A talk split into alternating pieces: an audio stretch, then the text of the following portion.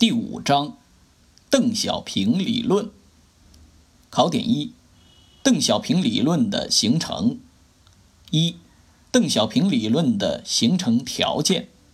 第一点，时代背景，和平与发展成为时代主题。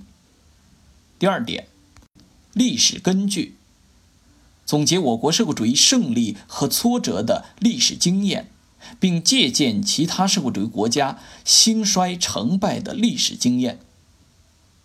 第三点，现实依据，我国改革开放和现代化建设的实践。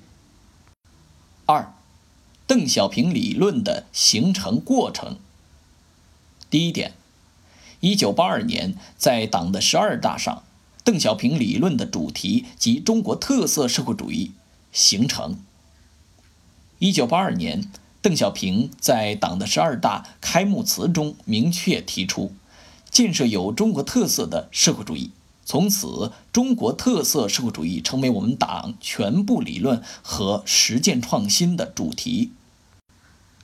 第二点，从党的十二大到十三大，邓小平提出了关于社会主义的许多重要的科学论断，形成了一系列新的方针政策。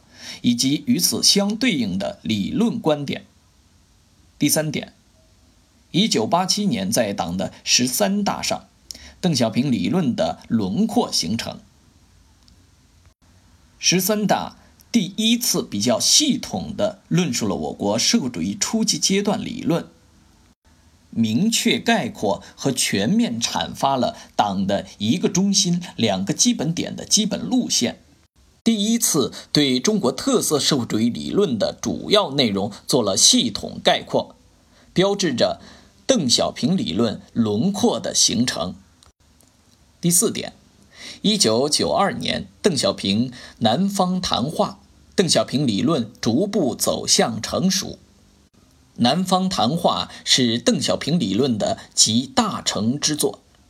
从理论上深刻地回答了当时困扰和复述人们思想的一系列重大问题，推动改革开放和社会主义现代化建设进入新阶段，邓小平理论也逐步走向成熟。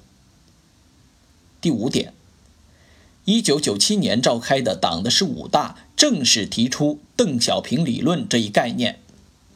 深刻阐述了邓小平理论的历史地位和指导意义，郑重地把邓小平理论同马克思列宁主义、毛泽东思想一起确立为党的指导思想，并写入党章。一九九九年的宪法修正案正式将邓小平理论载入宪法。